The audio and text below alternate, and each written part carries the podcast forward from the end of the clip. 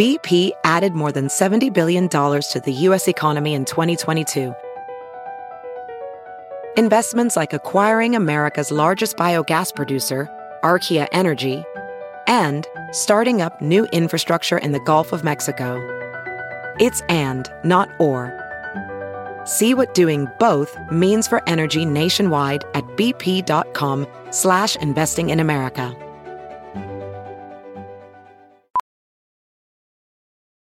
Professional welder Shayna Ford used VR training developed by ForgeFX to hone her skills as a welder. The more time that you spend practicing it, that's what separates a good welder from a great welder. VR training can help students like Shayna repeatedly practice specific skills. Virtual reality definitely helps because the more muscle memory that you have, the smoother your weld is. Explore more stories like Shayna's at meta.com slash metaverse impact.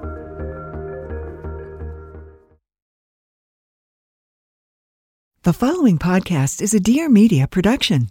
Do you want to start a company but have no idea where to begin? Or do you have dreams of becoming an influencer? Well, the Life with Marianna podcast is here to help. I'm Marianna Hewitt, a Los Angeles based influencer and co founder of the clean skincare line, Summer Fridays. Each Tuesday, I'm talking to my friends from business owners, wellness experts, and more to share all of their best advice for you to live your best life. Make sure to tune in and subscribe to my podcast and follow me on Instagram at Marianna underscore Hewitt to see what's coming up each week so you don't miss an episode. This is Amanda Hirsch from the Not Skinny But Not Fat podcast. You might know me from Not Skinny But Not Fat on Instagram, where I spend my time talking about reality TV, celebrities, everything happening in pop culture. I also talk to some of our favorite celebs and reality TV stars. We talk about what's going on. Tune in every Tuesday and just feel like you're talking with your best friends in your living room.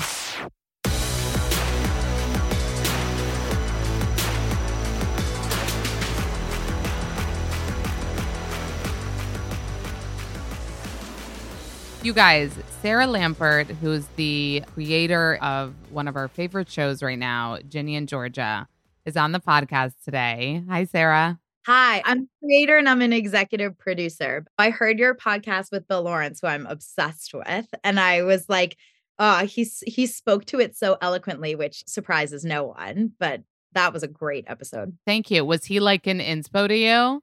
Yeah, I mean, I think anyone who's who's done this job successfully and who's created shows that are such hits and have such strong voices are are inspiring to me. Yeah. This is my first show.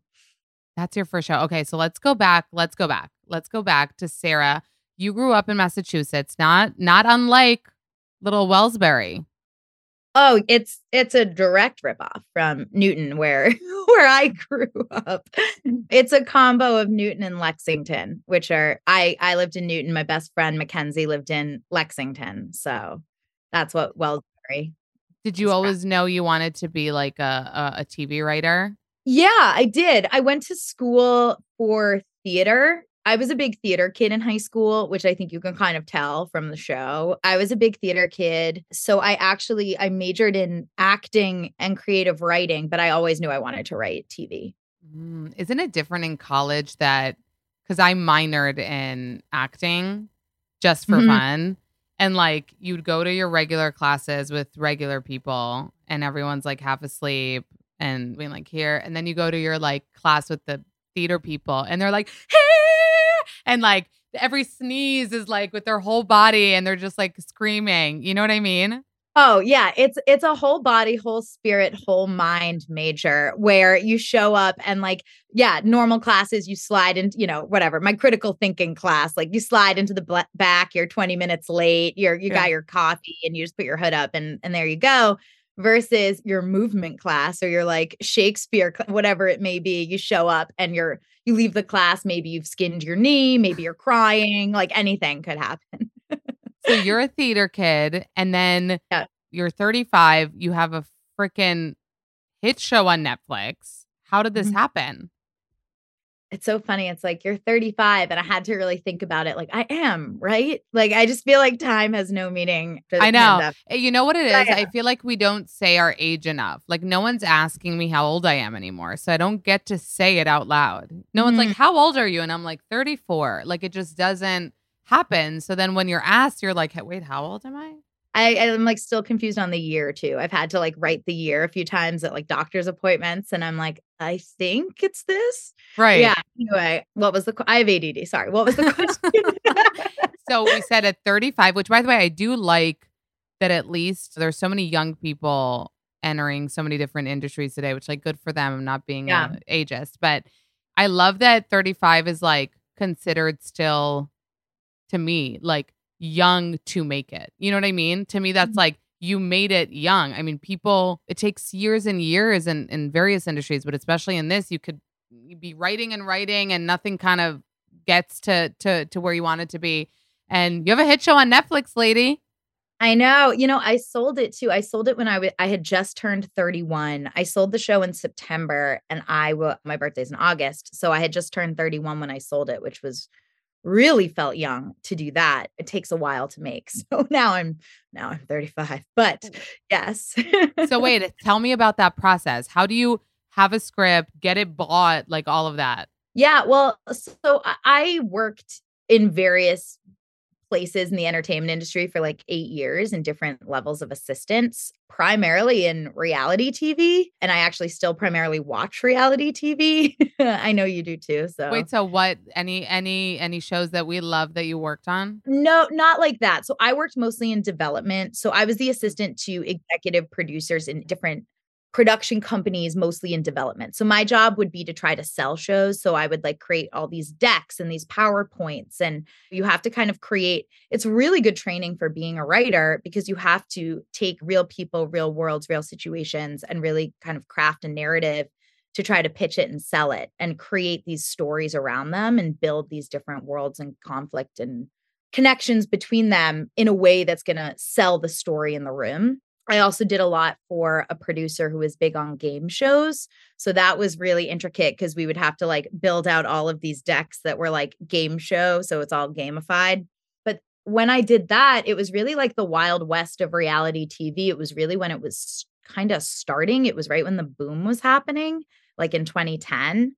So my bosses would always take me to the pitches with them which was like I was really I've been really lucky. I've had great bosses. So I went to pitches at MTV, VH1, E, all of these places and just saw how that happened before I ever got a chance to pitch my scripted show. So that was actually a really great way to learn how to do that. But so anyways, so I'm an assistant and I'm working in reality TV and my boss, Jeff Tahler, he had a company Madica Productions. It did both scripted and non-scripted.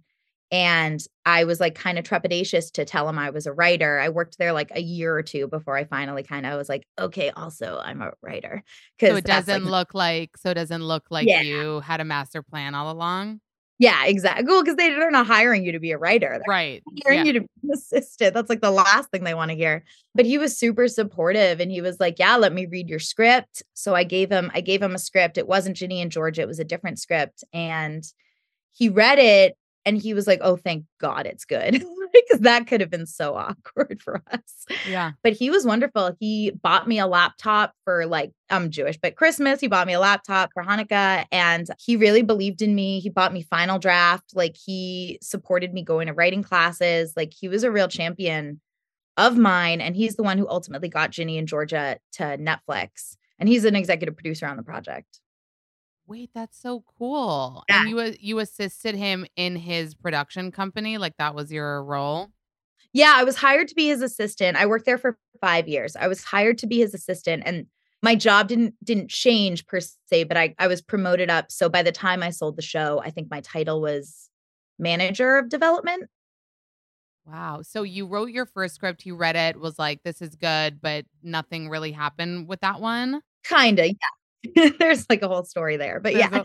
a- okay. And then Ginny and Georgia. How do you even start writing a show like Ginny and Georgia? How much is it based off of your life or your friends? Like obviously we know Massachusetts, Wellsbury, but but all Mhm. the other relationships and stuff like that. Yeah, I get asked that a lot and I I always I'm going to give you an answer, but it I always don't know how to answer because I mean, when you're creating the show, I created it cuz I wanted a show I would want to watch. And just like something fun and character driven, but that didn't necessarily fit into one genre. And to do that, I definitely pulled from inspiration. I come from a long line of really strong, funny, smart women. So I pulled from those relationships and growing up in in Newton and stories from me, from my friends. And that was the creation. But a lot of it's imagination. A lot of it is just based on shows that taking inspiration from shows I love watching. And then a lot of the actual series itself really is crafted in the writer's room with a whole team of writers. So, yeah. So you have, so going into it, you have like your kind of premise, like the people, the mm-hmm. plays, mm-hmm. like the storyline, and then you sit down. And how long does it take to to write like a season of a show? The writer's room is active for about five to six months to create the 10 episodes.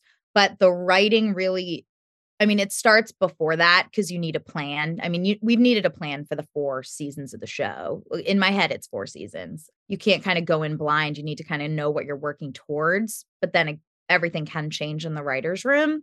And then the writing also happens all through production for a myriad of reasons. It could be that someone gets COVID and you need to rewrite a scene without that character. It could mm. be that you get your board every day for the the next block that you're shooting we block shoot so we shoot two episodes at once. So when you get your board inevitably scenes aren't going to fit. So it's like okay we only have 3 days to shoot at blue farm and you have two extra scenes that are hanging off.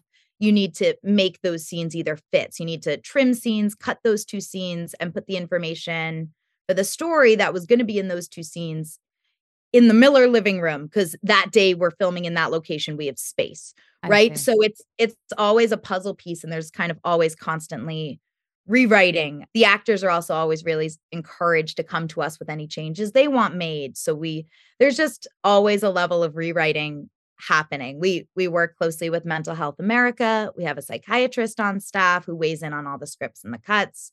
We have netflix notes. We have notes from the writers after they read the production draft. So there's always just there's always writing happening. The writing never stops you guys always ask me when I travel and you see my little chic suitcase that's like cream colored. Uh, you're like, Amanda, what is that luggage? Is that Béis? I want one. Is it worth it? You ask me all these questions. So, Béis, B E I S, like base, is Shay Mitchell's luggage brand, and it is all that it seems to be. All that it seems to be, it is sleek, affordable, and helping you travel effortlessly while looking fashionable. My favorite part about Béis is the fact that it has cushioned handle. Like that is life changing. Also, just the fact that it is so organized inside that even when I pack, it looks organized. Even I remember I posted a photo of my open luggage when I was gonna, traveling last time, and you guys were like, "Oh, that's for sure Hubs," because you couldn't believe that I would pack that nicely, but it wasn't me. It's just Béis makes everything seem super neat and organized because that's the way it's set up. It has a lot of compartments. It even comes with a laundry bag. Um, it's just amazing. And their luggage comes in multiple sizes and colors. They also have a weekender bag for shorter trips. So, you guys, whether you're packing for a quick trip or looking to breeze through the security line, Béis has your personal items covered. And right now, Béis is offering my listeners 15% off your first purchase by visiting beistravel.com slash not skinny. Go to beistravel.com slash not skinny for 15% off your first purchase. That's beistravel, B-E-I-S travel.com slash not skinny. Welding instructor Alex DeClaire knows VR training platforms like Forge FX help students master their skills. There's a big learning curve with welding. Virtual reality simulates that exact muscle memory that they need. Learn more at meta.com slash metaverse impact.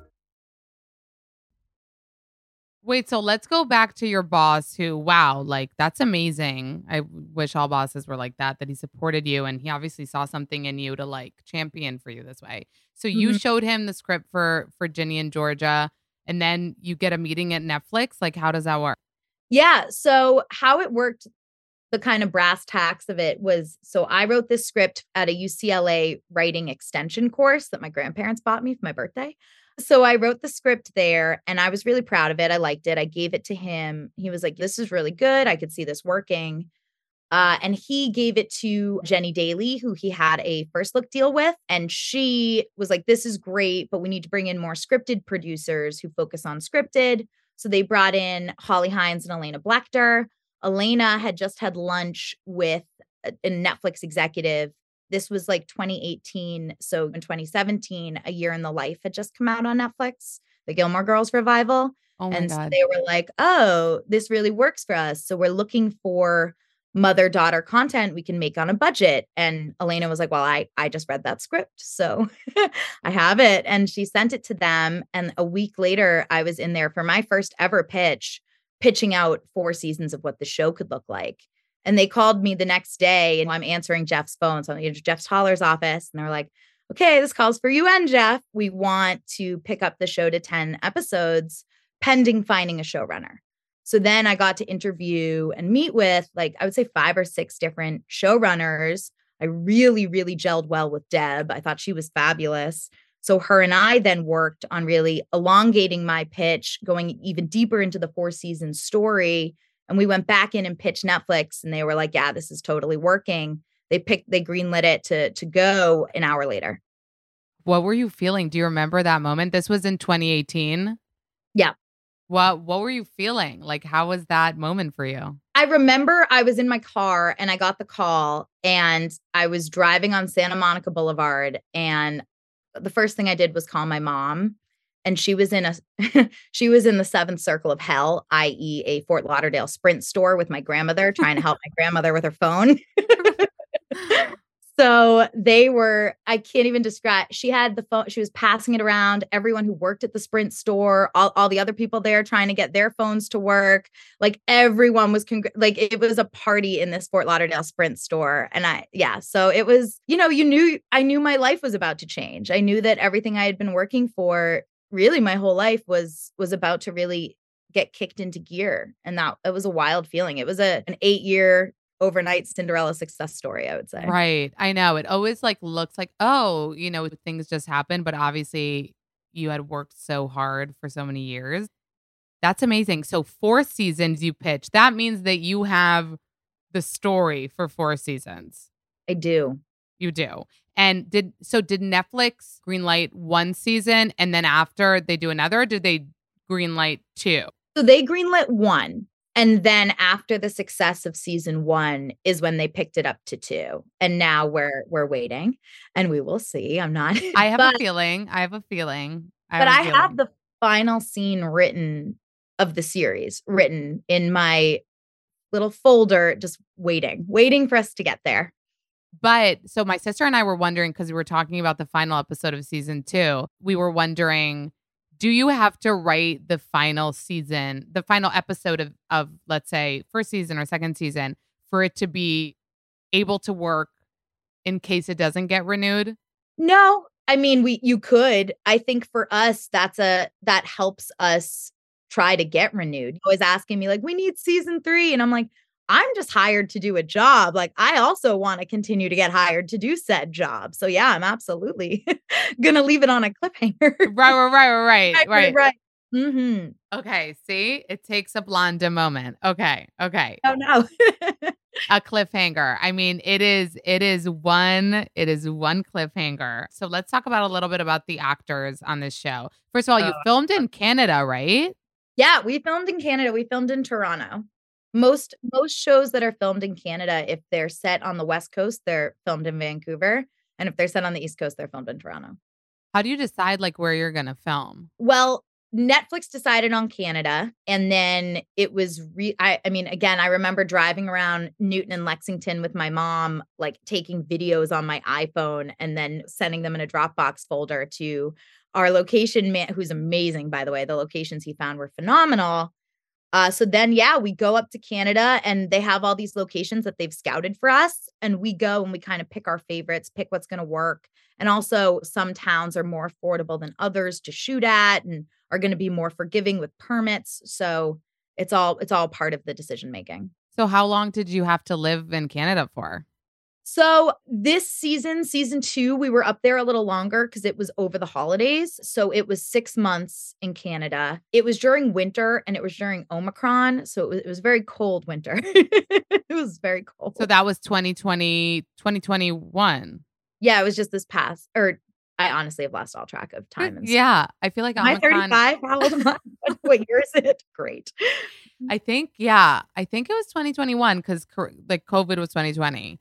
Okay, Yeah. so everyone has to live in Canada. What do people do in situations like that? If they have like family, do they bring them? And like there's this huge new community living in Canada? Yeah, I think there's a lot of visits that happen, but you know, it it's hard for for our five actors who aren't Canadian. The rest are. So I think they have it a little bit easier in terms of that. But yeah, the rest of us move there for a for a little 5 to 6 month stint. Did you like it? Did you like living there? I love Canada and I loved Canada in season 1. Season 2 it was more challenging just because of the the lockdown and Yeah. the winter of it all. So that that was harder. I also got COVID while we were filming. But I got a concussion while we were filming season 1. So really on brand. Why did you get a concussion? Oh, because we were out celebrating. So the first day of filming season 1 was also on my 32nd birthday and then we went out to celebrate and I was wearing really long pants and I tripped on that. I was trying to like be cool like with our like cast. I was like, "Oh yeah, like I too can dance with you guys," which like no, I I sure can't. And I tripped on my pants and I fell and I hit the back of my head and then I was severely concussed for season 1 Oh, which is why Marcus has a concussion. I was like, well, this is fun. Let's throw this into the show. oh my God. Wait, is Mhm. so who's Canadian? Is are any of the main characters Canadian? So everyone, everyone is Canadian except for Brie, who plays Georgia, Yeah. Tony, who plays Ginny, Felix, who's Australian, who plays Marcus, Diesel, who's also Australian, who plays Austin, and Scott, who plays the mayor, Mayor Paul Randolph. Oh, gotcha. Okay. Okay. That's wild. I know. When we found out they were Australian, because I like to like give myself credit. I'm like, I can always tell, you know, when an actor is. and then with Marcus, I couldn't. I would, or with Diesel. I don't or with think Diesel. Or and by the way, Diesel, what a rad little name for that little guy. He's so great. I mean, he's so talented. They're all so talented, but Diesel, it's a special. I just have this like clear image from when we were filming that scene where he chases after Georgia in the cop car. Spoiler alert. And he's just like, I mean, I cry when I see him on camera, and he's just like, his cheeks are wet with these tears, and he's looking after his mom driving away. And it's right after I didn't tell anyone. And I remember we yelled cut on that scene, and he turned and he started tap dancing his way back to the starting point. And I like he He can turn it on. off. Yeah, truly amazing. Oh my god! And also for a kid that age to be able to switch in and out of accent. You you actually told me that Felix, which is also hot name, all these people and their hot names, who plays Marcus, he's like doesn't g- leave his character of American accent, like even when you're not on camera. Yeah, when he when he has to so and the reason I'll specify this, I'll explain in a second, but when he has to say lines that day, he will speak all day on camera, off camera, when he wakes up until he until we yell cut, he will speak in an American accent.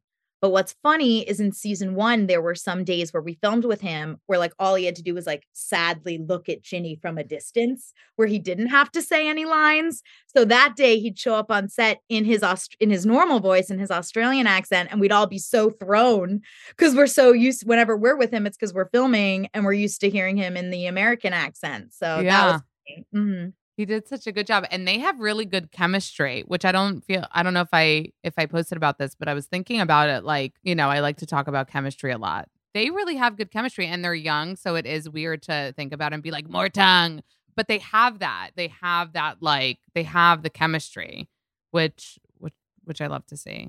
we're really our, our actors are we're really blessed with our actors because our our show too is so tonally ambitious and we purposefully kind of jump around if we didn't have these these real artists kind of grounding everything in this emotional honesty we would really be lost What was the casting process like? Did you know exactly what you were looking for? How many how did you have to go through crazy amounts of auditions? What's funny so I the first person cast was was Katie Douglas who plays Abby and Jen Robertson was also I think she was either first or second cast. Those were our two people cast and they came in Katie read for Maxine and her tape came in, and Abby is based on my friend Abby, or loosely inspired, I should say, by my friend Abby. And Katie's tape came in. And I was like, oh, she makes me feel not cool. Perfect. That's Abby. Like, great.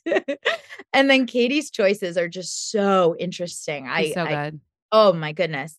And then, and same with Jen Robertson, her tape came in and it was like, oh, we don't need to see anyone else read for this role. Like that, that's it. That's Ellen. Perfect. Done. And then the last person cast was Brie as Georgia. We read so many Georgias and, and, you know, they're all incredible actresses, but Georgia really, I mentioned the tone earlier. I mean, Georgia as a character needs to carry the tone. And if we do not believe Georgia, the show just doesn't work. It's going to be a hot mess. And so we were really searching for this actress who could pull off this fiercely loving mother and then this kind of frightening criminal. And then she's doing camp comedy, she's doing a murder mystery, she's doing all of these things. And if you don't have an actress who can carry through all of the tones of that, your show's not going to work. And so Brie was the last person cast. And oh my God, thank God. I, yeah, I, thank God for her, is all I'll say on that. She's amazing. She really is amazing. Mm-hmm. And I saw that in Antonia. Oh, yeah. Tony, I mean, I could call her Tony, I guess. That's cool. She was telling a story when she went on a late night talk show about how she found out about the audition when she was like in finals doing like, mm. and she thought maybe not to go. And then she went. So it was kind of like a lucky situation there, too. I mean, for Tony, you're just really seeing like the, a star. I like, I, you know, it, for I'm so grateful we got her, but I do believe she would have been a star regardless. Like mm. her talent is so undeniable. We got her right out of college. Yeah, she was doing finals. She almost did an audition. And then she sent in a tape and it was like, oh, that was easy. that was easier than we thought it would be to cast Ginny. Like she's just so good. And we did, we flew her out a bunch of times to test with different Georgias and it wasn't until Brie and Tony were reading together where it was like, oh, there it is. There's the whole show. That's so, I'm getting goosebumps. I feel like those moments are probably so cool to be a part of when your story and yours specifically like comes to life. I feel like an Instagram model when I wear my Jenni Kayne shearling lined clogs because you've all seen Jenni Kayne, you've all heard about it, and you're all like, should I get, you know, one of their cashmere sweaters? Should I get, you know, their chic clogs? And I have their chic clogs, so don't be jelly. But I'm serious, it is so chic and so cute and especially their apparel I love. So Jenni Kayne is supporting today's episode um, and with Valentine's Day uh, coming up it's time to treat yourself to a Jenni Kayne luxury. So if your spouse or partner doesn't get you anything, get yourself something. Show yourself some love uh, with classic, comfortable, and California inspired clothes. I could be Lamanda without being in LA. From the cashmere knit sweater you're obsessed with to incredibly comfortable slippers, they have elevated everyday basics and wardrobe essentials that will last. So, for a limited time, my listeners get 15% off their entire order. You go to jennikayne.com and use the code NOTSKINNY to get 15% off. That's Jenni Kayne, J E N N I K A Y N E.com, J E N N I K A Y N E dot com. And if you use the code not skinny, you can get 15% off your entire order. I, you know, have a lot of influencer friends uh, it's like a community out here. And whenever they post about Nutrafol, I'm like, oh my God, did it really work for you? And 10 out of 10 told me that it did. So that's when I got it. I actually just started taking it. So I'm really excited to see the growth because everyone literally is like, this works like freaking crazy. So, like 30 million women are impacted by weakened or thinning hair. You know it, postpartum, those baby hairs. I have like bald spots, legit. So, just know you're not alone and know that there's a solution that can deliver results. Nutrafol is the number one dermatologist recommended hair growth supplement. It's clinically shown to improve your hair growth thickness and visible scalp coverage. So Nutrafol supports healthy hair from within by targeting the five root causes of thinning, which are stress, hormones, environment, nutrition, and metabolism. So Nutrafol has three unique formulas to help women throughout all stages of life, including postpartum and menopause. Each formula is physician formulated using natural drug free medical grade ingredients in consistently effective doses so you can get the most reliable results. So, in a clinical study, 86% of women reported improved hair growth after six months. You can grow thicker, healthier hair and support our show by going to Nutrafol.com and entering the promo code NotSkinny to save $15 off your first month's subscription. This is their best offer anywhere, and it's only available to U.S. customers for a limited time plus free shipping on every order. Get $15 off at Nutrafol.com. That's spelled N-U-T-R-A-F-O-L.com. The promo code is not skinny.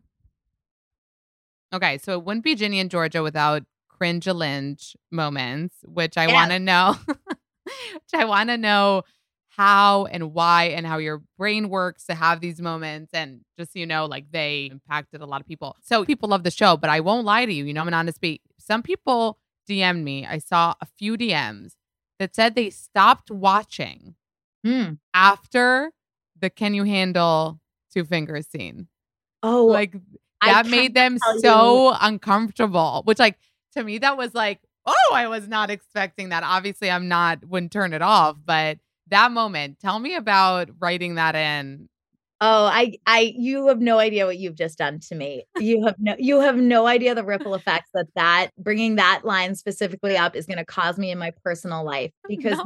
my grandmother begged me not to include that line. I can't even tell you. It's wait how is your grandma related we need to know how is your grandma related to this line Oh, she just hated it. She just Oh. didn't like that line. She was like, "Sarah, what is wrong with you? Some something clearly, and you cannot include this line in a TV show. You fool." She's she's a very warm, doting grandmother, as you can clearly tell. So, no, this is so. She's just gonna freak out that that you brought that line up. That's all I'm saying. No, what was important to me to showing how cringe it is is because that experience is cringe.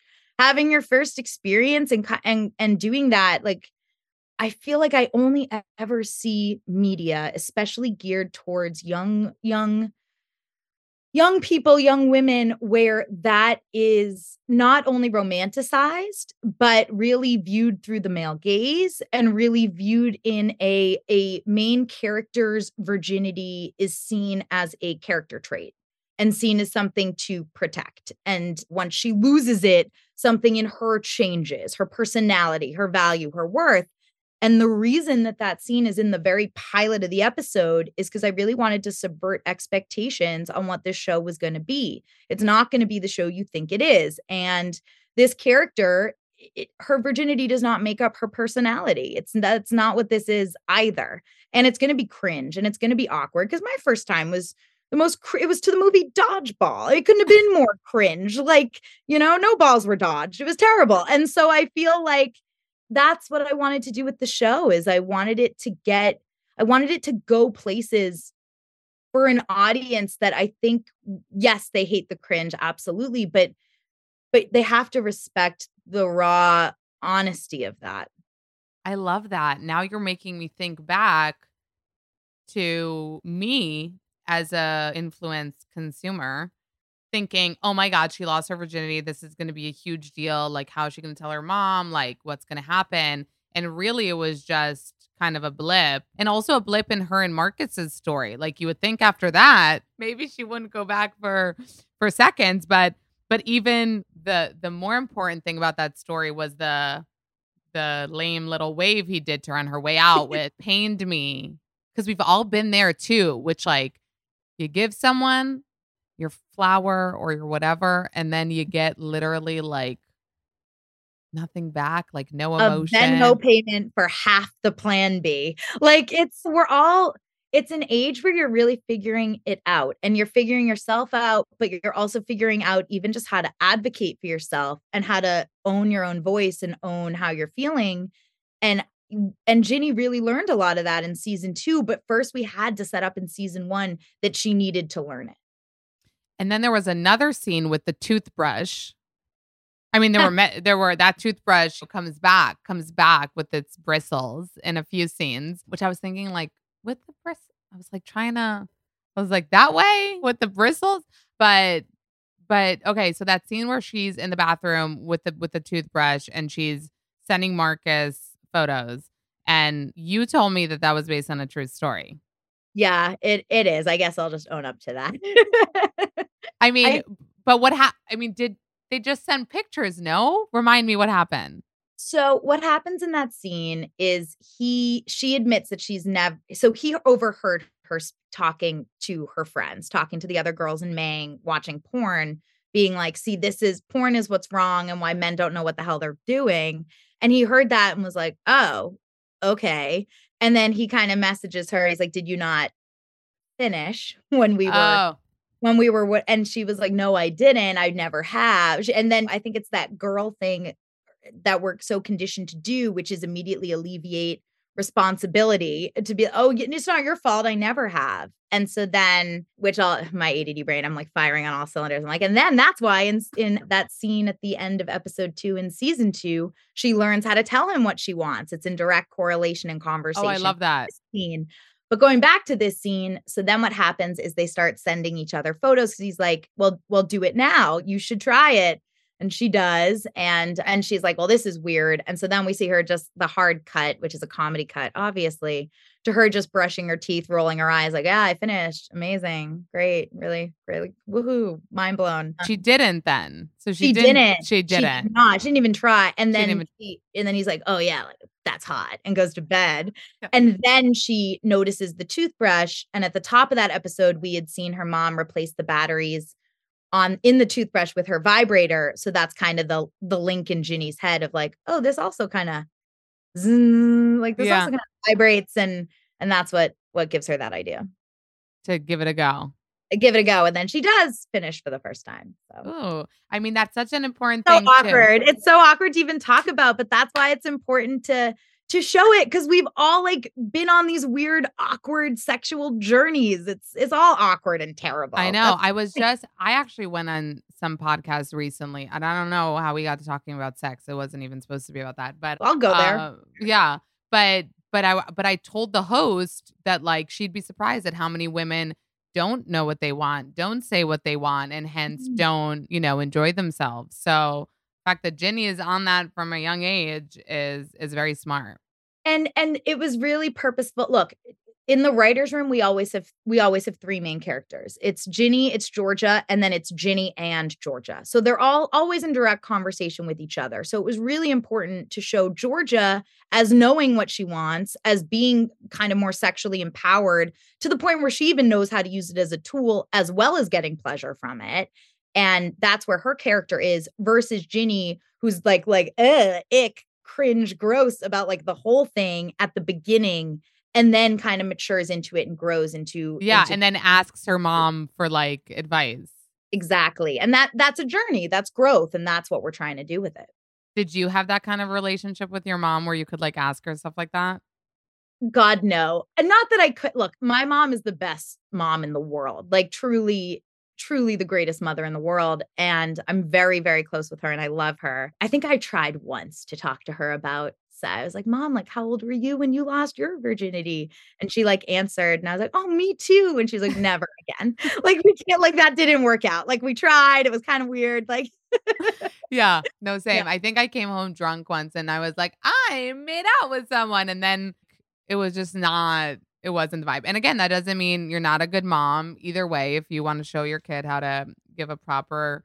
blowjob or not, but but it is but it is a it is a cool relationship to watch, especially not having that.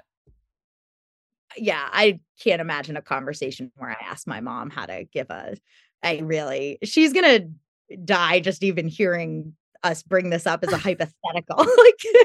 like, wait, I wanted to ask you because I know you said you were pretty low budget, like first season. Does that budget grow? Like, is season three going to be like they get a bigger house? Like, how does that work with with sets and stuff like that? Yeah, I mean, I'm um feel free to call Netflix and weigh in on that. No, I'm just kidding. Bigger I, budget. Yeah, no, I look, I mean, I think what's incredible is is everyone so clearly brought their talent and their passion to the show and i think that's what made it so good because we did we didn't have these major vfx or these huge wild budgets and it really it really the success of the show is is a direct relation to to everyone really bringing their most to all of the different roles that are involved in making a TV show and I think that's apparent in the in the success and in what people are responding to. Yeah. I mean, I wouldn't even be able to tell like low low budget or not. Yeah, but obviously would want great. Would want you to have more money to to play around with. First of all, you're getting a third season. I'm not gonna do this like jinx, no jinx. Like the kid oh, was like, I'm I'm so superstitious. like at that office code, oh, I'm, I'm not even a little stitious. I'm uber superstitious. Like literally i believe in all that knocking on i'm holding crystals as we speak like literally girl like like I, kinehora, that like Yiddish Jewish word where it's like you jinx yourself. I believe in all of it. Oh my God. I know my mom won't even let me say anything that's going to happen in the future without knocking on wood a gazillion times. Mm-hmm. Okay, so I'll say it. I'll say it in my brain. So I started watching Ginny and Georgia. I'm late to the game. What can I do? But you know what? I'm late to the game, but I come in strong. So Wait, I come in swinging. Say, when yeah. you started, not to interrupt you, but when you yeah. started watching Ginny and Georgia, that's when my cousin, because I've been following you for a while, that's my cousin DM me and she goes, "This is the highest I've ever thought of you," because you were watching the show. oh my god, I love her. Love cousin. Yeah. Mm-hmm. Um so I'm sorry for being late, but at least like I come in mighty. I come in, I come in with as much just stamina as someone who caught it from the beginning. But so I remember the Taylor Swift tweet and I probably reported on it, but I didn't watch the show. So I was like, oh, okay. Then I remembered it all of a sudden and I even DM'd you and I was like, wait, what? Like all of a sudden the, the things connected. You have a lot of, which is so fun for you am like jealous to write a show in current time vibes where you can use like pop culture references and Instagram and like all this. So so there was a little Taylor Swift line. You go faster than through men than Taylor Swift. And Tay Tay did not like it. No. How did how did that how did you feel where you're like, oh my God, I pissed off the queen? Yeah, yeah that it was sad. I mean, look, we write characters that are really flawed and kind of purposefully don't say the right thing and act out of emotion, right? From for that scene, Ginny has just come from the hallway. She's just been slut shamed by all of her friends and in really kind of I think relatable realistic teen girl moment kind of turns and deflects that onto her mother. That was a little bit the purpose, but obviously was never meant in any kind of real real way. I'm a big Taylor fan. Oh, um, I relate. Yeah, I am. And I relate to her a lot because I also throw a lot of kind of very personal relationships of mine into the show and into my writing and a lot of heartbreak into my show and into the writing in season one, but definitely, especially in season two. Did you reach out to her? Did you try to like DM or anything like that? I, I don't know how to reach out to her. I mean, come on. First of all, you can reach out to anybody, everyone. You can try. I mean, DMs are open and you can try. I don't know, like tweet her back or something. I I think I, that I like she's allowed to feel I think she's allowed yeah. to feel however she's gonna feel, to be honest. Yeah. Yeah. Okay. Well, I personally think that it's like a show and it's a line that a character is saying. It's not like a reality TV show where you can get mad at Teresa for fucking saying something shitty to Melissa. You know what I mean? But you powered through that and glad that's over and done with. But it's kind of like getting blocked by a celeb for me, if I had to equate it to me. It's like, oh, well, that happens too. Um, yeah. Yeah. So there was an episode titled The Kylie and Jordan, the about the Kylie and Jordan breakup. I again, that was for me those moments of television, writing television and weaving in pop culture is mm-hmm. probably so fun for you. Are you like into pop culture and stuff like that? I I am. I'm really into pop culture. I feel like probably I was more so when we were writing season 1 and then since then I've just been in a work hole. I mean it it is a lot of work. Like creating a TV show, it is a real 24/7 job. So now I'm probably less into pop culture just right. Don't have the time, but I love I love pop culture and honestly like the show was just mentioned on SNL and that was a huge moment for me because, you know, why I do this, like why I wanted to do this is because I want to make a show that really speaks to people in a way that it becomes a pop culture moment and it becomes a part of the of the zeitgeist and it it is that that heavily relatable.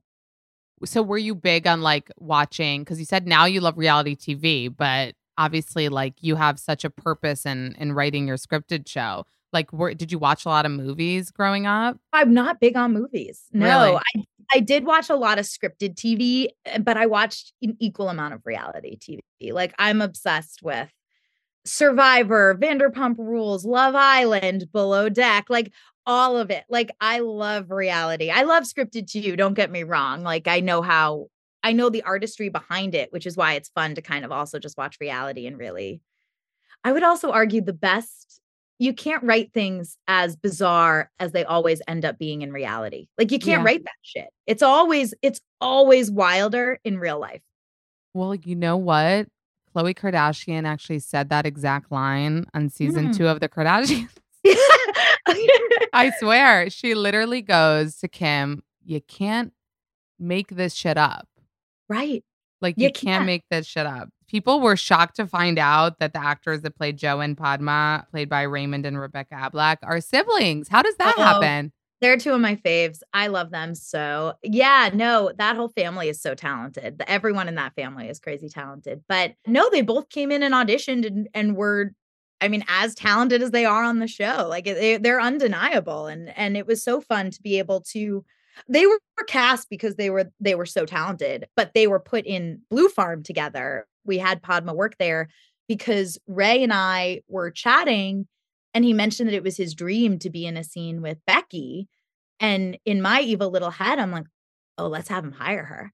Like, perfect. Like, so that led to all of those great, like, sibling moments where it's like, is Joe hot? Like, oh, he's like a dorky older brother. And like, Yeah. this where she catches him dancing, like, that doesn't further plot. That has no business being anywhere, but it's just fun to see them be siblings. Oh my God. And yes, Joe is hot. Speaking about hot people, so Georgia has three men after her heart mm. Zion, amazingly hot, gorgeous. Paul, the mayor, very cute and hot. And Joe, which like has kind of our hearts. You not not asking you what the end is or who she chooses, but do you have like a fave for Georgia?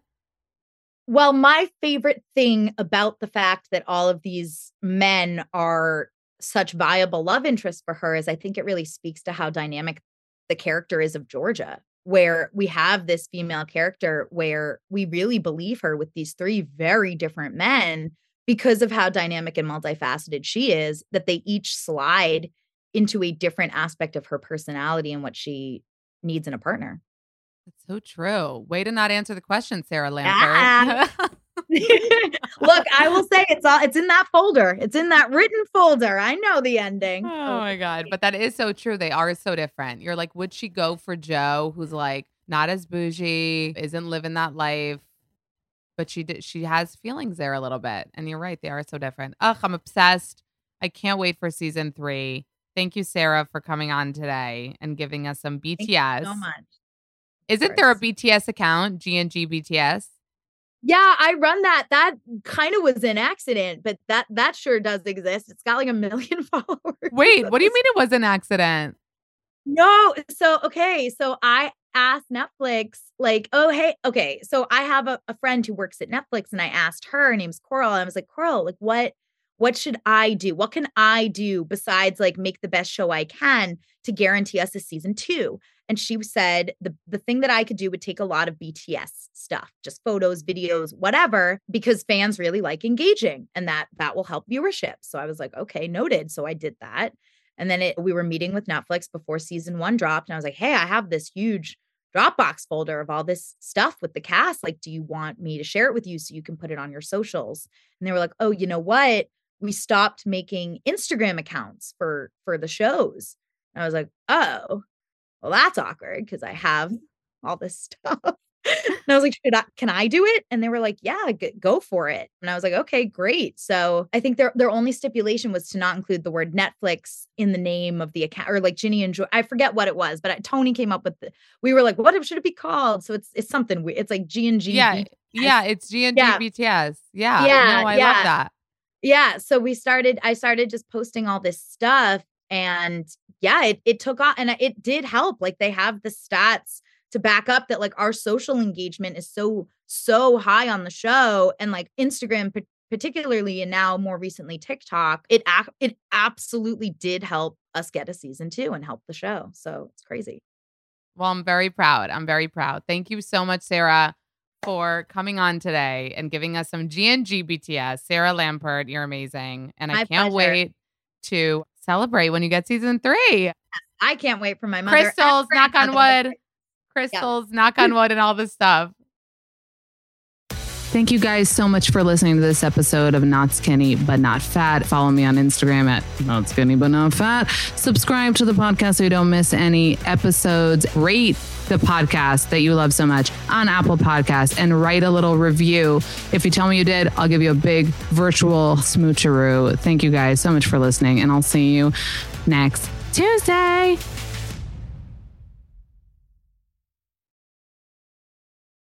Please note that this episode may contain paid endorsements and advertisements for products and services. Individuals on the show may have a direct or indirect financial interest in products or services referred to in this episode.